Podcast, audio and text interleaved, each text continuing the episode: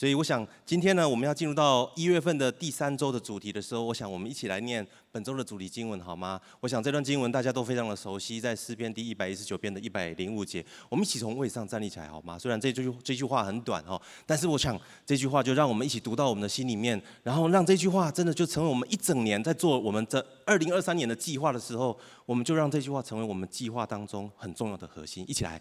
你的话是我脚前的灯，是我路上的光。我们一起来祷告，主耶稣，这一句话我们都知道，但我们很需要很真实的体会。也求神你帮助我们在二零二三年一开始的时候，我们开始要进入寒假也好，或者是进入到新一个年度开始的这个时刻，主，我们先做一件事情，就是对焦在你的身上，让你的话成为我脚前的灯，照亮我的路。求神与我们每个人同在，祷告奉靠耶稣基督的名，阿门，好不好？大家请坐。我想二零二三年，那我们今年一开始，我们谈到这一月份的系列是什么？是生命的光。所以，呃，一月的第一周，金梅姐来到我们当中，跟我们分享二零二三年近期教会的关键字是哪一个字？束束束光的束嘛，对不对？哈。所以大家如果想到束光这个字的时候，你第一个。浮现的这个图像是长什么样子呢？啊，对我来说，第一个图像就是像这种光哈，好像从云层上面光从这边打下来。这张照片，呃，我想金梅姐也有分享一张照片，我这这也是我自己在两年前所拍，呃，三应该是约莫三年前啊，两年前两年多前拍的这张照片。那这个时间点就是在修哥是二零二零年的十一月十五号主日的时候，他发现他的呃整个的状况不是很好。那隔一个礼拜之后，他就已经进入到。医院里面去做检查。那二十三号是礼拜一的早上，那二十二号晚上我们做什么呢？我们修哥请假出来，从医院请假出来，那所有的牧者一起为修哥来祷告。那隔天，隔天我在孩子要去学校的时候，其实心心情是有点低落。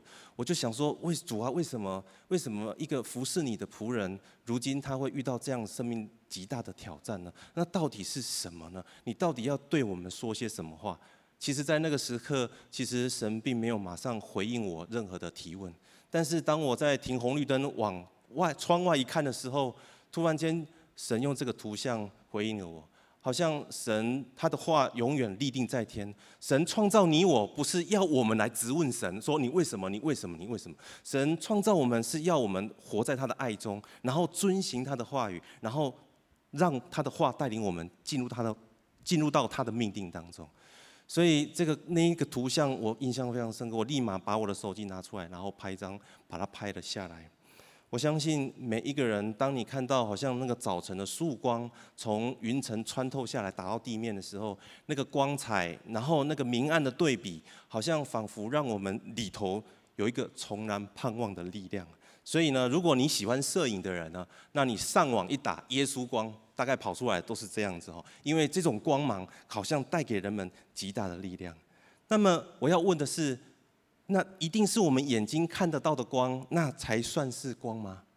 那我想在座的各位都是呃呃非常优秀的，而且是呃拥有生命资产非常丰富的有钱人哈，因为你们的生命的资产是非常丰盛的。那么我们所有人都知道。光还有红外光、紫外光，还有 X 光，不是吗？这些光都是我们看不到的。所以，如果你上网搜寻的话，那教科书会用一张图就描述所有的光。它用什么描述呢？它用波长来描述。当波长很短的时候，小到像一个原子核的时候，那个叫伽马光。那如果波长如果大到像一零一大楼那么大的话，那那个光叫做无线电波。所以，这种不同层次的光集合起来。那隐含在神所创造的光里头，虽然只有一张图而已哦，但是那张图可是我们人类花了几千年才摸出来的。很多时候我们并不知道光到底是长什么样子，所以你知道吗？X 光是什么时候发现的？一八九五年的时候才发现，人类到一八九五年的时候才发现 X 光这种东西。这个人应该如果读过科普的都知道哈，他叫做伦琴哈，他拿他的老婆来做实验哈，他老婆戴了戒指，然后拍了照片之后呢，然后这张照片就是史人类史上第一张 X 光哈，所以这个一张 X 光带来人类在医学上很大的突破。你不要以为科学家都是呃很理性，都没感性的哈。其实这张 X 光也带来很大的这个文学上的突破。我念给大家听哈。有一个诗人就是看到这张图片，他怎么说呢？他说：他的血肉环绕他那二十四根漂亮的肋骨，那形成一个光晕，如梦如幻。他没有鼻子、没有眼睛的脸庞直视着我的时候。哦，我只想对他低语说：“亲爱的，我爱你。”有没有很浪漫？这是我们理工人的浪漫。我想，我想说的是，当我们人类去探索光、去发现光的时候，光好像是一个刺激一样，把我们里头的情感，好像那个开关给打开一样。无论在科学上，在文学上面，都开启了一扇窗。所以每一天早晨，我们醒过来，看到从天上洒下来的早晨的曙光的时候。光不单是我们每一天不可或缺的三元素，就是阳光、空气、水，那更是光里头蕴藏着大量的讯息，是我们生活方生活中非常非常需要的。所以我要问大家：如果光这么重要，那到底光是谁创造的呢？是谁这么厉害，在整个宇宙形成之的时候，那个时刻他已经定义了光的成分，然后光的所有一切的属性呢？我们都知道这段经文，因为这段经文就是在我们今年二零二三年属灵鉴宝书打开的 第一页。我们一起来念好吗？一起来听。起初，神创造天地，地是空虚混沌，渊面黑暗。神的灵运行在水面上。神说要有光，就有了光。神看光是好的，就把光暗分开了。所以答案很简单：谁创造了光？就是耶和华。就是上帝，没有其他的答案了。不是什么演化，也不是什么爆炸，就是神一开始的创造。所以，如果一个人真的花心思去研究光，他会在光中遇见神。反过来说，一个人如果专心的寻求神，那他一定会进入光中，而且得着从神而来的祝福。我念给大家听，在何西阿书第六章第三节是这么说的：我们务要认识耶和华，竭力追求认识他。他出现却如晨光，他必临到我们，像甘雨，像滋润田地的春雨。刚刚我们所看到这位见证的弟兄，当他在觉得很羞愧，好像对不起神的时候，神派了一个天使把他拉回到教会，带领他一起祷告。当他开始祷告的时候，好像那一束曙光就打在他的身上，然后他无可言喻的是，好像神就开始带领他前方的道路，一步一步的往前走。我想，这个就是当我们愿意来寻求神的时候，我们就一定会走进光里面，因为神就是光。所以几百年来，人类开始在研究光的时候，然后把里面的应用拿出来的时候，其实为我们的人类，为我们人类生活，甚至是为我们台湾也带来极大的祝福。大家知道吗？呃，台湾的护国神山叫什么？台积电嘛。台积电的其中一项核心技术就是什么？就是把光给控制好。把光给很细、很细、很精准的打打在他们的标那个目的物呃目标物上面，最后他们把这个光研究得很透彻的时候，竟然就成了台湾极大的祝福。所以说，如果我们研究这个物质世界的光，就可以为我们带来这么大的祝福。那么，如果一个人研究真理的光呢？你认为真理的光将为我们的生活跟我们的生命带来什么大的影响吗？所以这个问题对从古至今所有人来说，其实都是想了解的，因为神把一个渴望放在我们里头。所以对于未知，然后对于值得去探索的东西，其实我们里头有个好奇心。同时呢，神还放一个东西在我们里头，就是我们在寻找一个永远不会改变，然后永远是那么那样的信实跟真实的一个东西。那那个东西也是我们人类心中所渴望的。所以在罗马。帝国统治整个巴勒斯坦地区这个时代的的时时代里头呢，那那边那个时候有一个就是当地的这个就是最高的这个管理者叫做本丢比拉多。当他遇见耶稣的时候，他问的一个问题就是：真理是什么？是啊，到了如今，对我们每一个已经活在二十一世纪资讯大爆炸时代的每一个人。我们仍然也必须问我们自己说：那么对你我来说，那么真理是什么呢？所以西方的这个思想家呢，有一个就是在苏格拉底更早之前的一个人哦，叫做赫拉克利特哈。他说：轻，众洲清流，那他日再入，亦非浅水；意思是怎样？意思是，如果你把一艘船开到一条一条河流去的时候，今天进去跟明天进去虽然是同一个位置，但是在同一个位置，你所触碰到的水已经不是相同的水了。意味的就是，好像真理跟时间好像如同河流一般。那连东方的这思想家，呃，不好意思，不是不是西想家哈，是思想家，打错了，也是一样，他有相同的这样的见解，因为他们想要从这个大自然中当中去找到一个恒常不变的真理，所以他是这么说的：逝者如斯，夫不舍昼夜。这个人是谁？这个人是孔子。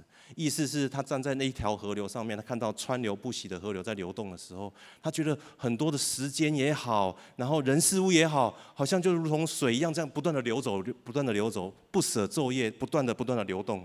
所以他们两边共同的一个结论就是，真理如同一条河流一般。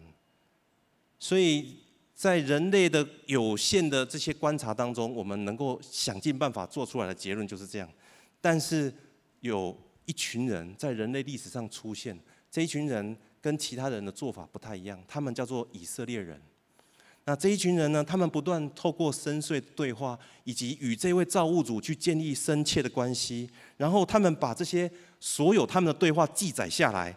然后在不同的时间，透过不同的人，然后不同的方式记录下来，最后成了一本书。这本书就是什么？就是圣经。所以这本圣经其实就是真理的总和，让我们人类可以透过这本圣经去触摸到永恒的那个小角，好让存在这个有限世界的空间的我们，好像可以感受到在永恒无限里头。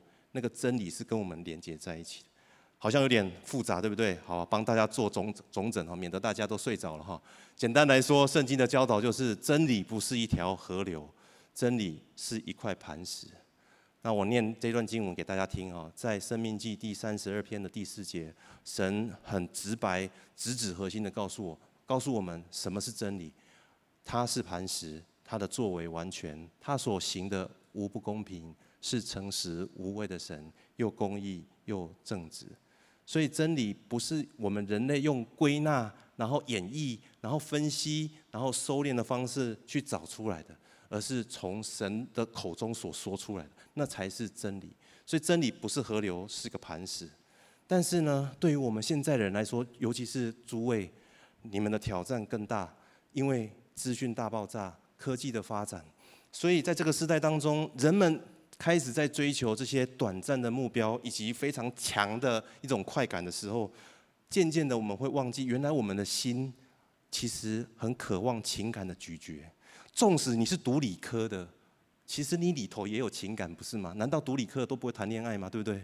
会嘛，对不对？你会如果看读理科的都会谈恋爱，代表你还是有情感的神经，不是吗？所以某种程度来说。我们因为这个世界所有太多的刺激，而让我们去忽略掉我们内心里面深处的渴望，以至于最后我们就远离探索真理的这一趟旅程。所以我要鼓励大家，所有在座的所有的家人，在这个世代当中，尤其是见解真的是像爆炸一样，好像那个波涛汹涌的这种大海，你在大海当中，你需要有个东西把你给定住，那个就是像锚一样。而那个毛就是真理，所以我给大家今天第一个主主题就是真理的光照亮你生命当中唯一的道路。我们再一次来读一段经文，在约翰福音第十四章第六节，大家知道哈，这个主题是真理的光照亮唯一的道路。那我们一起来读这段经文，一起来听。耶稣说：“我就是道路、真理、生命，若不借着我，没有人能到父那里去。”有没有人想过，世界上有谁可以讲这种话？讲这种话的人，应该要很有本事吧？这句话非常豪气万千，不是吗？你仔细想想看，有谁敢讲这种话？没有一个元首，没有一个君王，没有一个国王可以有办法讲：我就是道路，我就是真理，我就是生命。如果不借着我，没有人能到父那里去。哎，这句话随便讲出来，一下子就被打脸的哎。所以，如果坦白说，能够讲这种话，只有两种可能：讲这种话的这种人只有两种可能：第一种就是他是疯子；第二个就是怎样，他讲的是真的。而我相信说这句话的人，他是讲真的。如果你认为我今天所分享的讯息没有说服力，也没有关系。但是我要请你想一想，这句话是我说的吗？这句话不是我说的，是圣经说的。而过了两千多年来，世界上有三分之一的人口都相信这句话是真的。那么你就得思考下，那么我是不是应该花一点时间去探究这句话跟我到底有什么关系？有一次呢，嗯，刚好去陪伴我们团队牧区的家人，他的父亲要临终了。呃，医生说还有几天，啊，也不知道到底几天这样子哈。那我就想说去医院去陪伴他们。那去到医院就当然就是开始就是寒暄，然后就就近这个伯父，然后跟他对话。那个时候他已经呃没有办法跟我们互动了哈，他已经在沉睡这样子。但是我知道他的听力一定是听得见的，所以我们还是依然跟他对话。那我在床床榻旁边呢，也领他就是遇见耶稣哈，带领他去与耶稣相遇。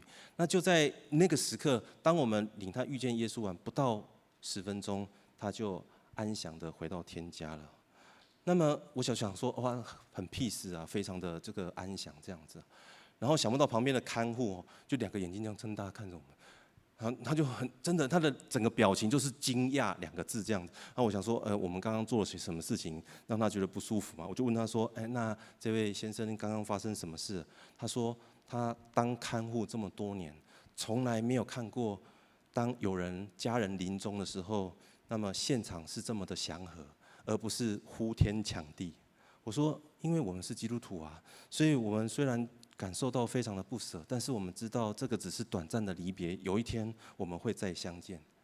但是对他来说，他无法无可置信，他没办法相信，怎么可能有人可以面对死亡，可以这么样子的平静安稳？也因此，我跟他说，因为这是。因着耶稣的缘故，让我们有一条路可以走。那么，如果你今天愿意认识认识耶稣的话，你也可以知道这一条路怎么走。那么，你渴望知道这一条路吗？他点点头。我们于是，在病病床旁边就带领他一起做了这样决志决志的祷告，同时也邀请他来到教会。当我们离开的时候呢，他仍然是用着脸上那两个字在回应我们，就是惊讶，因为他真的是无法理解。因为死亡对我们每个人来说，就是我们人生一定会画下的、画上去的句点。没有一个人能够拿橡皮擦给它擦掉，没有办法。我们有一天一定会画下这个句点，但是也没有人能够告诉你，在这个句点之后还会有什么东西。所以在约翰福音第十四章，耶稣在说这句话的时候，其实他的背景是耶稣已经在开始对他的门徒预言说，他接下来他会死，而且。他会被卖，以至于这些门徒一听到耶稣会死的时候，他们开始有许多的不安，以至于耶稣开始要来安慰他说：“那么你们要知道，我就是道路、真理、生命。若不借着我，你们没有人可以到父那里去。”于是耶稣接着再继续安慰他们说：“你们心里面不要忧愁，你们要信神，也当信我，因为在我父家里有许多住处。若是没有，那么我早就告诉你们啦。我怎么会糊弄你们呢？我去就是。”要为你们预备地方。我相信耶稣基督在那个时候对门徒所说的话，到如今也在对你，也在对我，同样在说相同的话。耶稣告诉我们说，他去到我们人生的据点之后，要为我们预备个地方。有一天他会来接我们去到那个地方。所以耶稣继续在说：那么我往哪里去？你们知道，那一条路你们也知道。那么这个意思就是说，在生命结束之后，你们要去哪？你们应该是知道的，而且怎么走，你们也是知道。坦白说，你仔细看约翰福音第十四章的时候，你会发现这些门徒被耶稣这一段话弄得整个脑筋都打结了。他们搞不清楚耶稣在讲的那个父家到底是他父亲的家呢，还是到底是有形还是无形？他们完全无法得知。所以这时候，他的十二个门徒其中有个人叫做什么？多马，他其实是很多疑的，对不对？所以他就举手了，他就问说：“主啊，可是我们不知道你要往哪里去，哎，那我怎么知道那一条路怎么走呢？”哎，大家如果看一下圣经，这些门徒跟了耶稣几年？三年多了。如果你的、你的、你带了门徒三年多了，但到三年多之后还不知道你在讲什么的时候，你会不会觉得很挫折？你一定很挫折啊！这些门徒仍然还是无法理解耶稣就是圣经当中所说的那位弥赛亚，就是那位耶稣基督。所以耶稣耐着性子继续跟他们说：“你们若认识我，那么你们就能够认识我的父。从今以后，你们认识他，并且已经看见他了。”在这里哦，其实是进入到数学哦。简单来说，A 等于 B。如果你认识 A，你就会认识 B。如果你有 A，你就等于有 B。那么。你仔细看圣经，门徒还是搞不懂，为什么呢？因为最会算钱的那个人犹大已经去卖耶稣了，所以剩下的十一个门徒数学都不是很好，所以又有一个门徒又举手了，这个人换另外一个人，这个人叫做腓力，腓力又说：“哦，耶稣你讲那么多，那么你说 A 就是等于 B 对不对？”好好好，了解了解。那么你可不可以叫 B 出来给我们看一下？如果那个 B 天赋现在出现在我们面前的时候，哦，我们就觉得心满意足了。换成是我们现在荆棘教会的说法就是这样：有一个小组员跑来跟小组长说对谈，小组长跟这个小组员说，在荆棘教会里头，小组长就是教会的领袖，教会的领袖就是小组长。所有人就说嗯，好，了解了。那么小组员就说，小组长啊。那么下一次我们小组聚会的时候，你可不可以请教会的领袖来到我们当中？如果教会的领袖现在来到我们当中，我们就很知足了。如果你是那位小组长，你可能头上会有三条线，会有很多问号，对不对？怎么你讲的国语好像大家好像不是听得很懂？其实，请你不要挫折，因为耶稣比你更挫折哦。所以耶稣继续耐着性子对这个腓利说：“怎么说呢？”他说：“腓利啊，我跟你们。”在一起这么久了，三年了耶，你还不认识我吗？人们看见我就是看见父啦，那你怎么还问我说，叫我把父显给你看呢？这个时候，耶稣真的是用尽全力要让门徒们知道，是父差耶稣而来。他们看见耶稣所行的一切，还有在耶稣生命里头的那个力量，就是天赋。于是他继续接着说：“我在父里面，父在我里面，你不信吗？我对你们所说的话，不是我自己说的哦，而是在我里面的父做他自己的事。所以你们应当信我。我在父里面，父也在我里面。再加一句话，P.S. 哦，现在的那个就是对话都要有很多对话框。P.S. 如果这些到现在到目前为止你还听不懂的话，那么最后一个关键就是，那么至少要。”看着我所做的事情来信我，不是吗？我要告诉大家的，用这段经文要告诉大家的就是，世界上很多人都听过耶稣，那么耶稣也是历史上真实存在的一个人，他所行的神迹都不是他自己写的哦，都是旁边的人看到所写下来，所以我就要问呢，到底还有什么理由让一个人不相信耶稣是真神呢？如果你要证据的话，那么我要说，整本圣经都是证据啊。随便翻都是证据了，不是吗？那你说你要考古，我跟你讲，西元的开始就是以耶稣降生为人类历史的分水分水岭，不是吗？那么你要再更细的资料，请麻烦上谷歌，谷歌哈自己去查。所以说直白一点，一个人他真要不相信，即使你把再多证据放他放在他面前，他也不会相信，因为他只会相信他选择相信的东西。但是神知道我们的眼界是很受限的，所以他仍然为我们所有人预备好我们所有人所追寻的那个解答。那个解答就是，耶稣说：“我就是道路、真理、生命。若不借着我，没有人能到父那里去。”再次回到数学题：若 A 等于 B，你相信的 A 就是相信的 B。你若走进 A 的里面，那么你等同是走进 B 的里面。所以，如果你想回到天父那边，想要回到源头里面去得着力量，就像今天那位弟兄一样，他想要有一个突破，他想要人生能够朝着一个目标前进，那么他所需要的就是回到父那里去，而唯一的那一条路就是进到耶稣里头。所以，耶稣呢，就是真理的光，那耶稣就是那唯一的道路，耶稣就是我们生命的源头。同意的家人一起说阿门，好吗？阿不阿门呐，阿门，大声一点好不好？谢谢。如果你到这边为止，你觉得你跟耶稣好像还还有一点距离，那给大家一条路可以走，请参加我们的亿万生命更新营。那透过这个营会，你才能够真实的体验耶稣到底是怎么样的一位真神。耶稣跟这个信仰不是用知识去理解的，而是你需要去体验，你需要去真实的经历。所以，当我们找到耶稣这条唯一的道路之后，那接下来我们可以在真理的光中得着什么呢？我们可以得着自由。那我就要问大家了，大家对自由的看法是什么呢？自由需不需要要得着自由，需不需要付上代价？坦白说，要付上蛮高的代价，不是吗？对不对？啊，我们我高中的时候，那时候我们还有法禁哈，然后还有就是男女是要分开的哈，所以我高中的时候，呃，那时候有法禁嘛，啊，男生男生全部都一班，女生就另外一班这样子哈。那你要知道，青春期的男生全部都挤在一起的时候，就是一群荷尔蒙爆棚的人挤在一起的时候，能够干什么呢？就是想办法要搞很多花样嘛哈。啊，那时候制服又很无聊，因为就是国中的制服延伸到高中，就是白上衣跟卡其的那个长裤这样，所以那时候就是想尽办法要耍花招。所以那个制服短袖一定要折过来，哎，不是用自己把它烫的哦，是要把它去做哈，然后是折过来，然后后面要绣个扣子这样子哈，然后再来，如果有有钱一点的人去做的时候，他做后面要做三条折线，啊，没钱的人知道拿熨斗自己烫三条线这样子哈，然后再来裤子也要哦，裤子卡其裤也要，要不就是那时候就是大家所流行的那个卡其裤都是 A V 裤哈，呃 A V 裤就是裤管要窄窄的，然后这要很贴身这样子哈，然后要刷白这样子。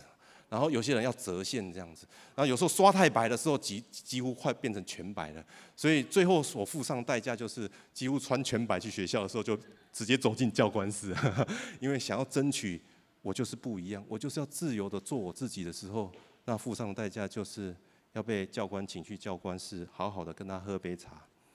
其实这些东西都是小儿科的哈，要争取那个自由，其实都是很小的，在人类历历史上面，很多人要追求。那个自由其实要付上代价是他们的生命。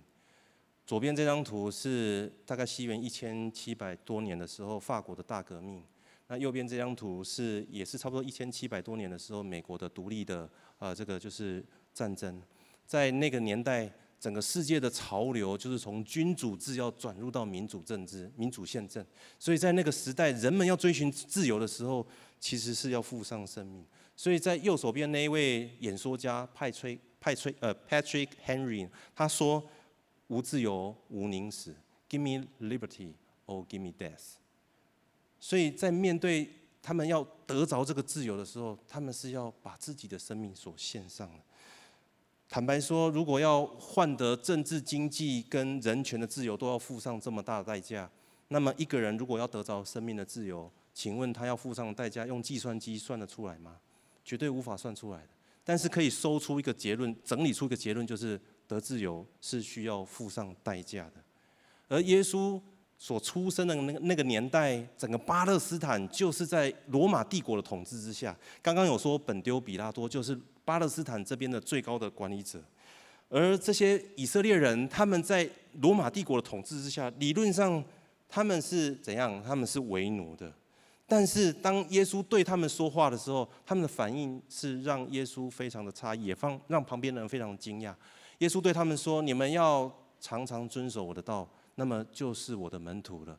那么既然是我的门徒，就可以晓得真理，最后真理就可以叫你们得自由。”耶稣对他们说：“你们要得着的是属天的自由，不是只是是属世的这个自由。”但是所有人的反应非常奇怪，所有人反应是说。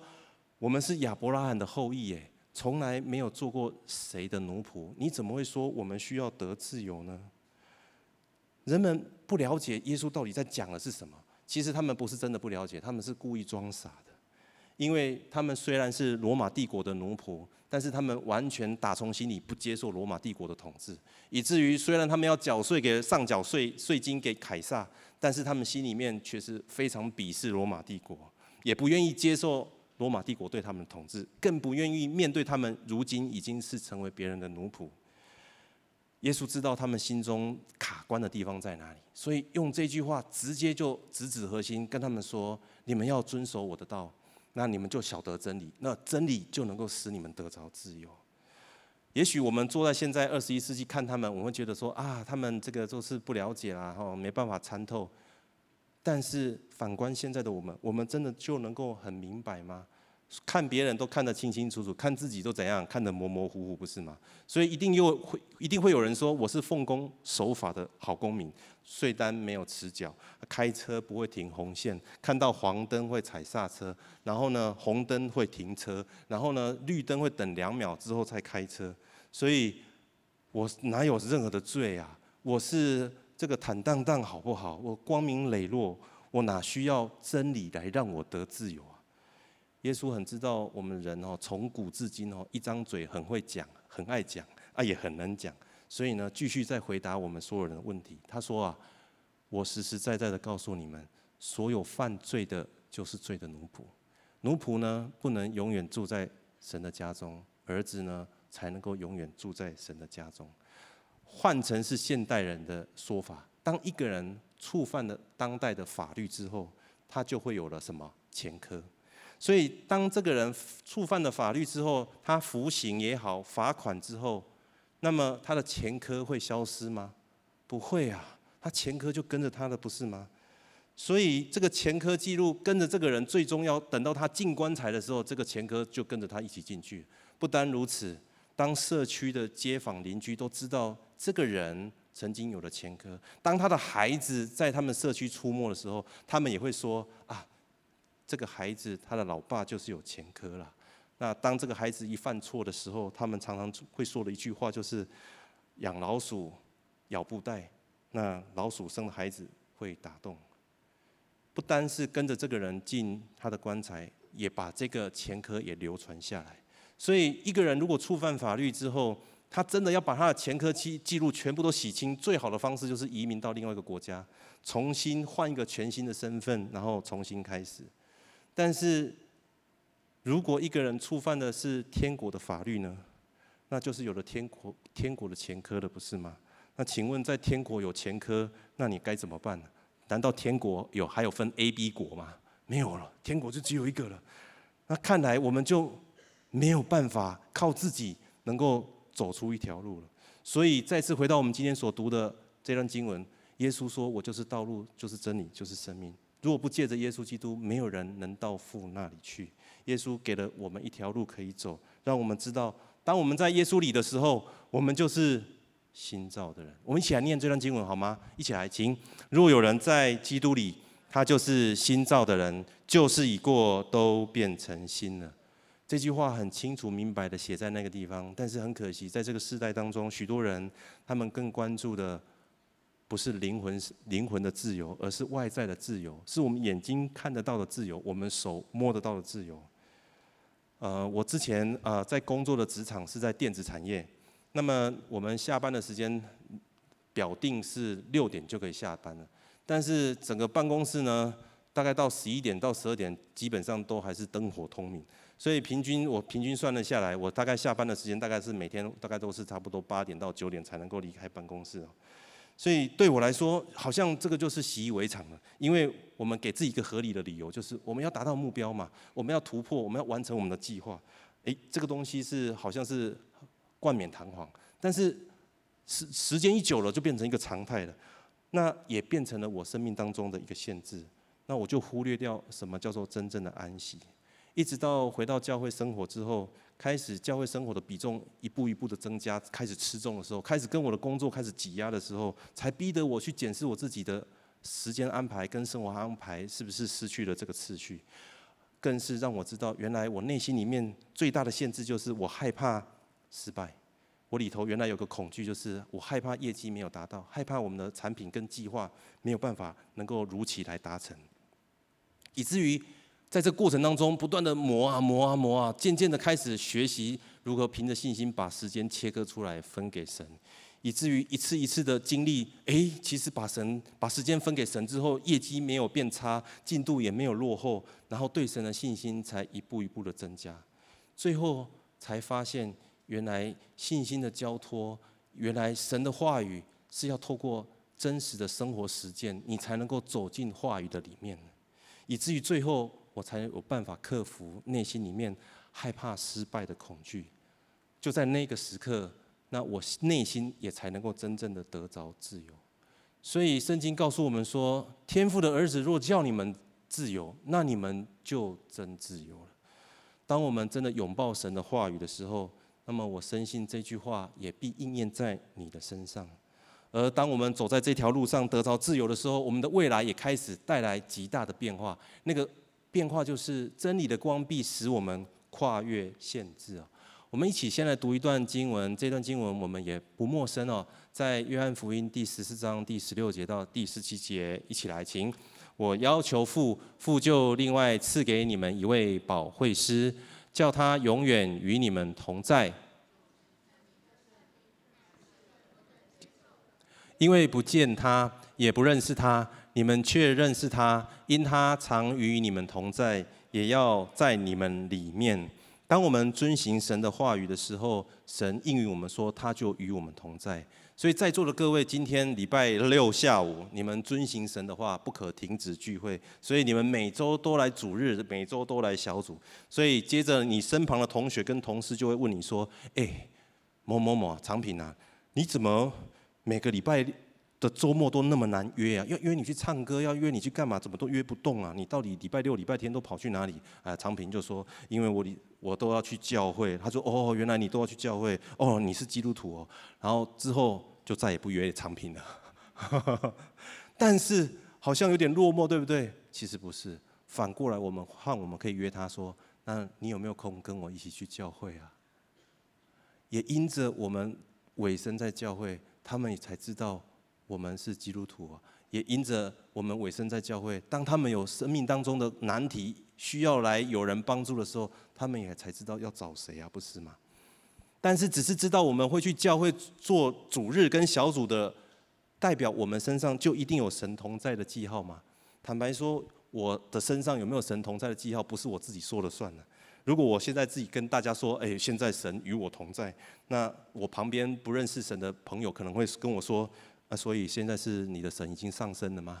哈，那现在是在哪里了？哈，所以其实我生命当中有没有神的同在，要问我的太太。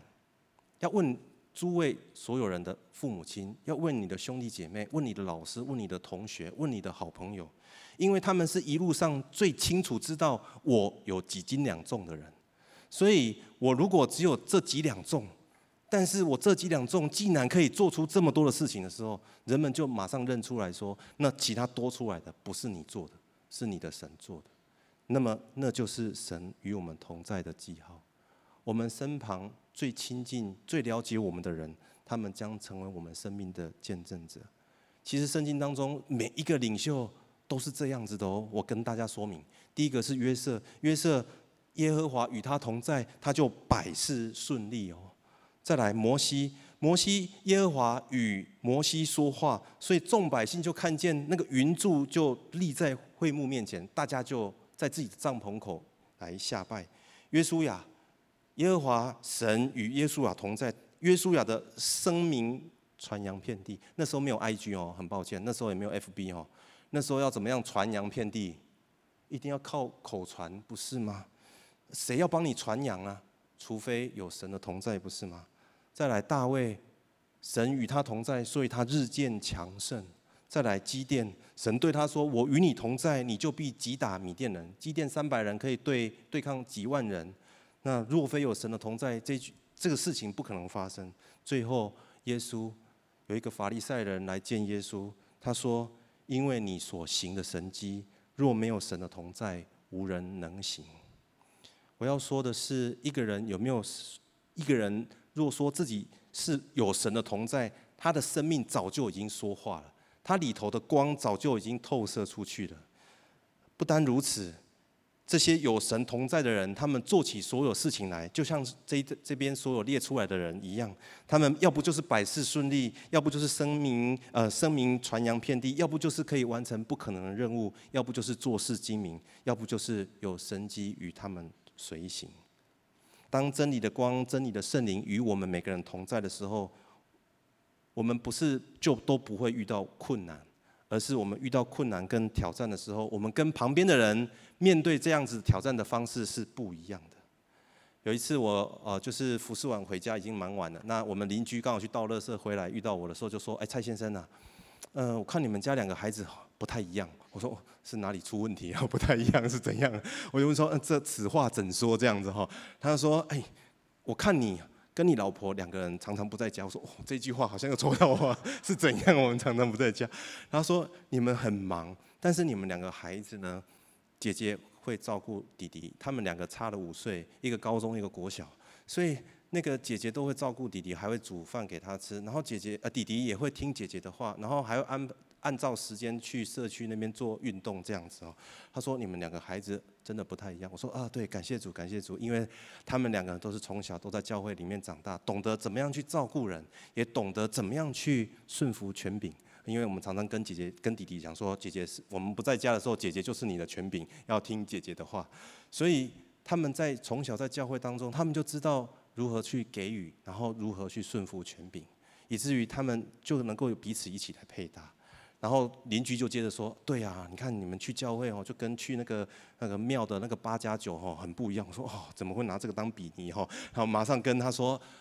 把握这个机会说啊，对呀，所以大哥啊，所以这个有空哦，要来我们教会坐一坐，跟走一走这样子哦。他一听到这个邀请，马上说啊，有啊有，我媳妇都有带他孩子去教会，然后马上就飘走，再聊再聊这样哈。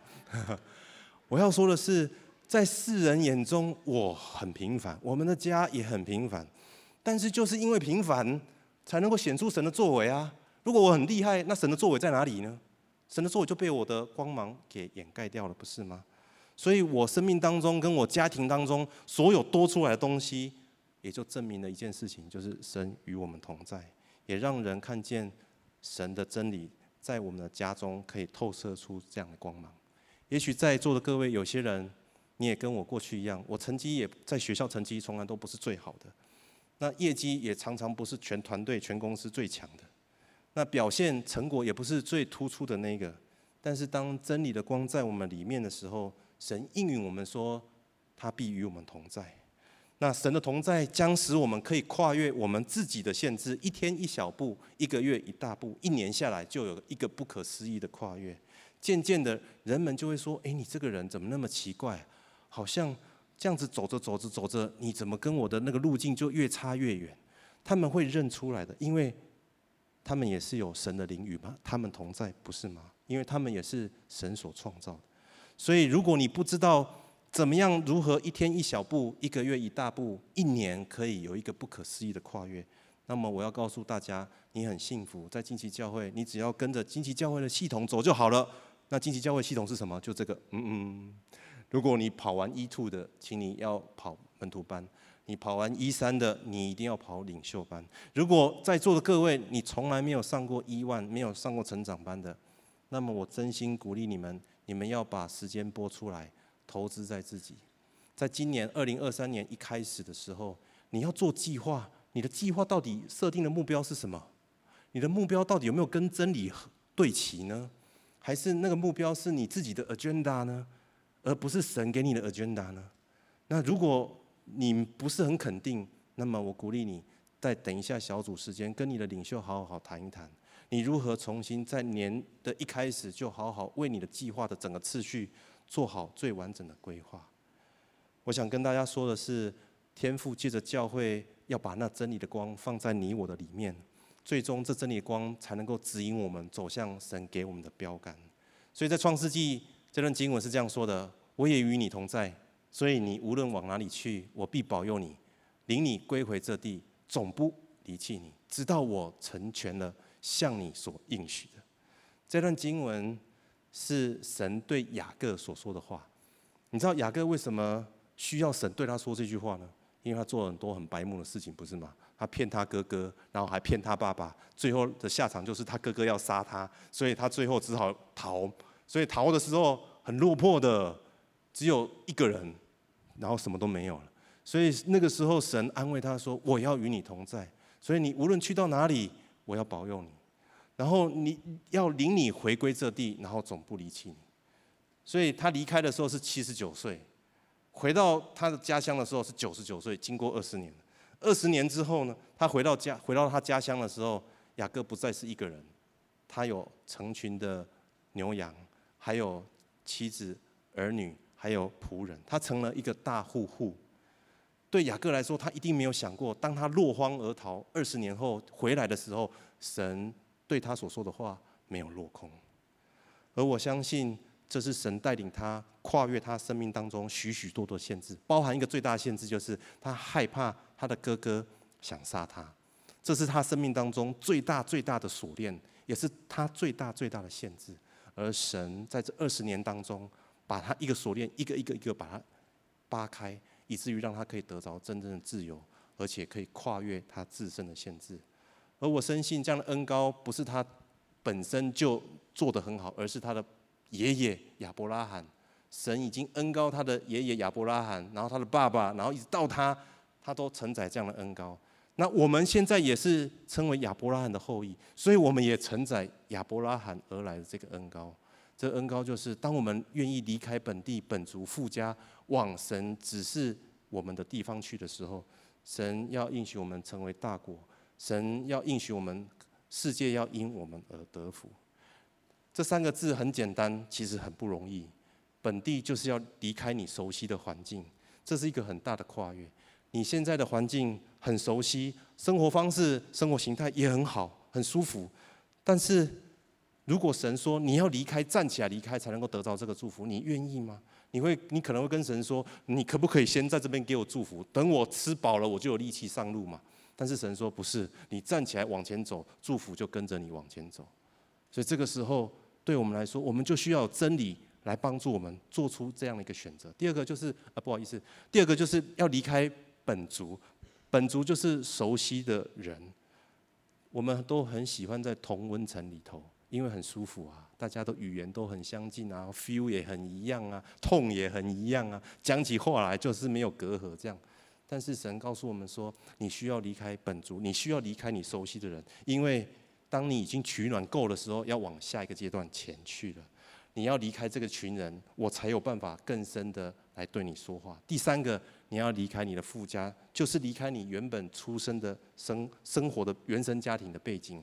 也许不是真实的跟他们切断关系，而是在生活上，还有在经济上，还有在决策上面，你要跟你的原生家庭做一点点的分割，以至于让神有一点空间，可以在你生命当中动工。我在。三十岁工作几年之后，大概三十岁的时候，那时候在高雄已经有工作了，然后也有教会生活，然后也有妻子了，然后也有我的所爱的家人。那时候我太太也刚怀孕，那房子也刚买了哦，都还没搬进去，刚买了。那我的人生计划就是好好的在高雄发展的。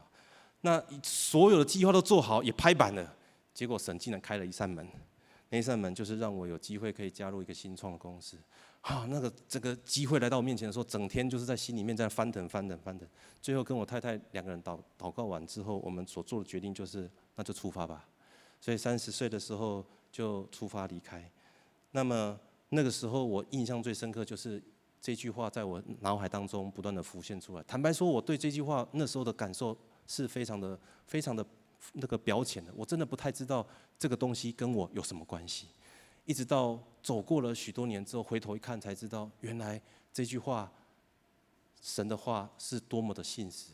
当我傻傻的、呆呆的，然后单纯的相信去做的时候，神就按着他所说的来祝福我们。所以经过十年，夯不啷当就一下就十年就过了，在这个产业发展到一段时间了。那个时候来到四十岁的时候，又要做另外选择。人过了四十就进入中年了哦，中年危机，好好紧张哦。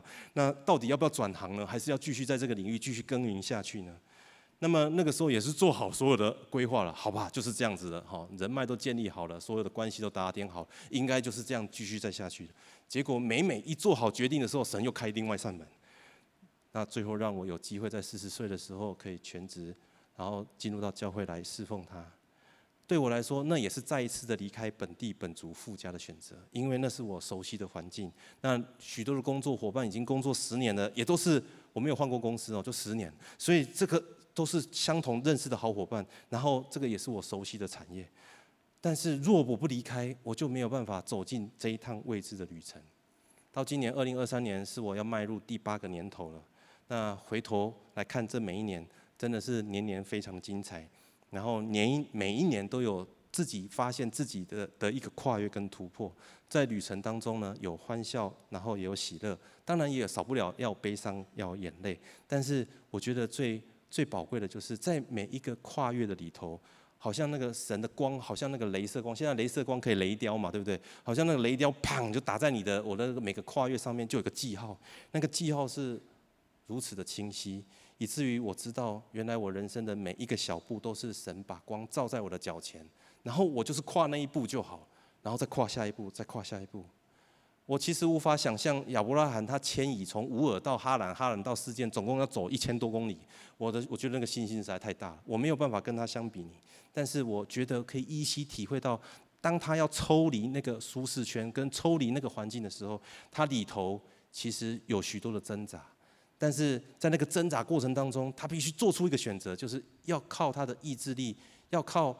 他跟神对神的信心来做出那个选择，以至于神的话就如同他脚前的灯，路上的光，可以照亮他前方的道路。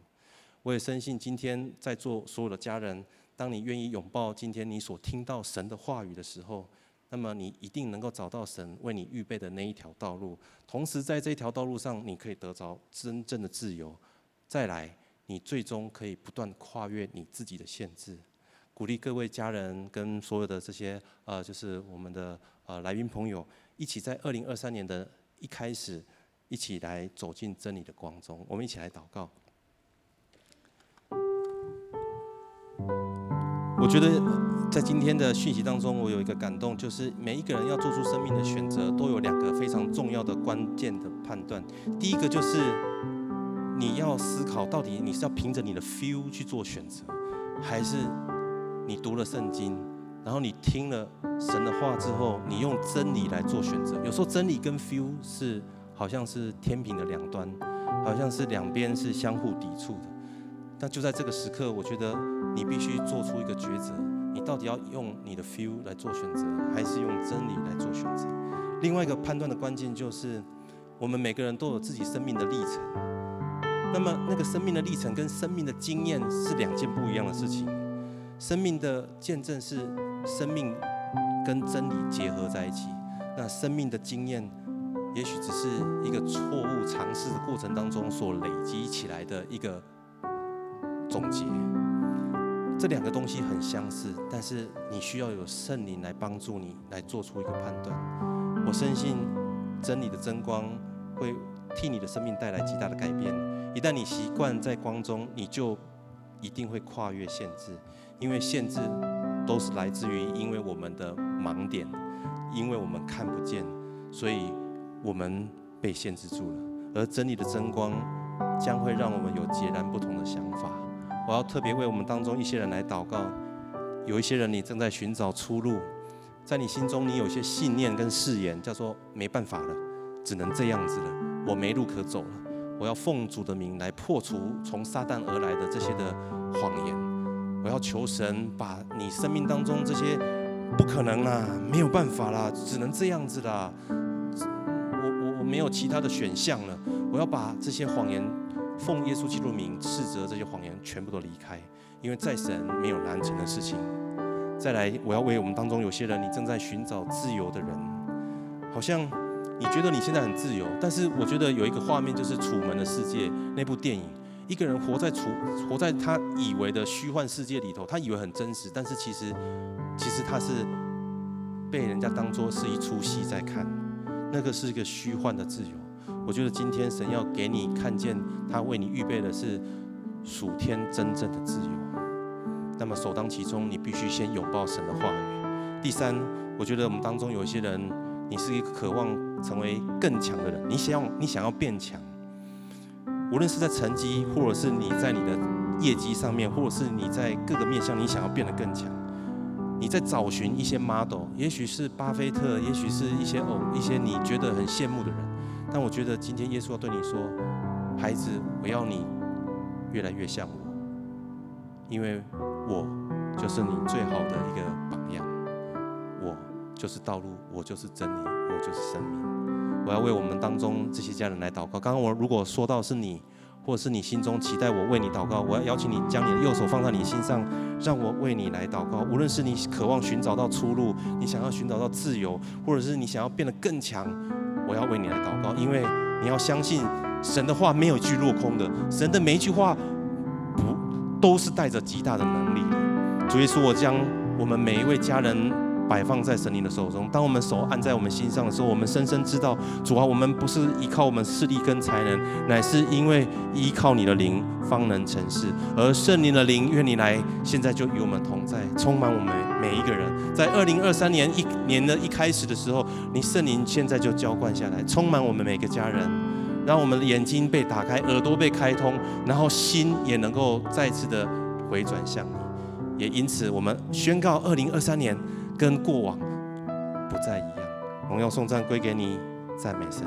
然后同时邀请在我们当中第一次与我们一起同在的家人，你要跟我一起来做这样的一个祷告，因为我相信神预备给你的礼物是极其美好的。